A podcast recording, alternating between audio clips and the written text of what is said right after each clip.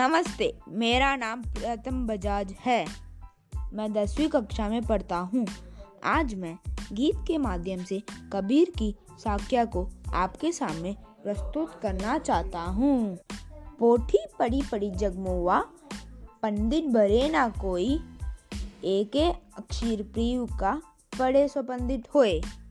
इन पंक्तियों के अनुसार कवि यह कहना चाहता है कि मोटी मोटी किताबों को पढ़कर कोई ज्ञान प्राप्त नहीं कर लेता है, जबकि ईश्वर ईश्वर भक्ति का एक अक्षर पढ़ते, पढ़कर भी लोग पंडित बन जाते हैं।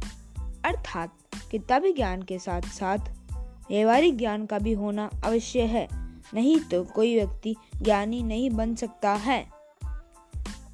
धन्यवाद।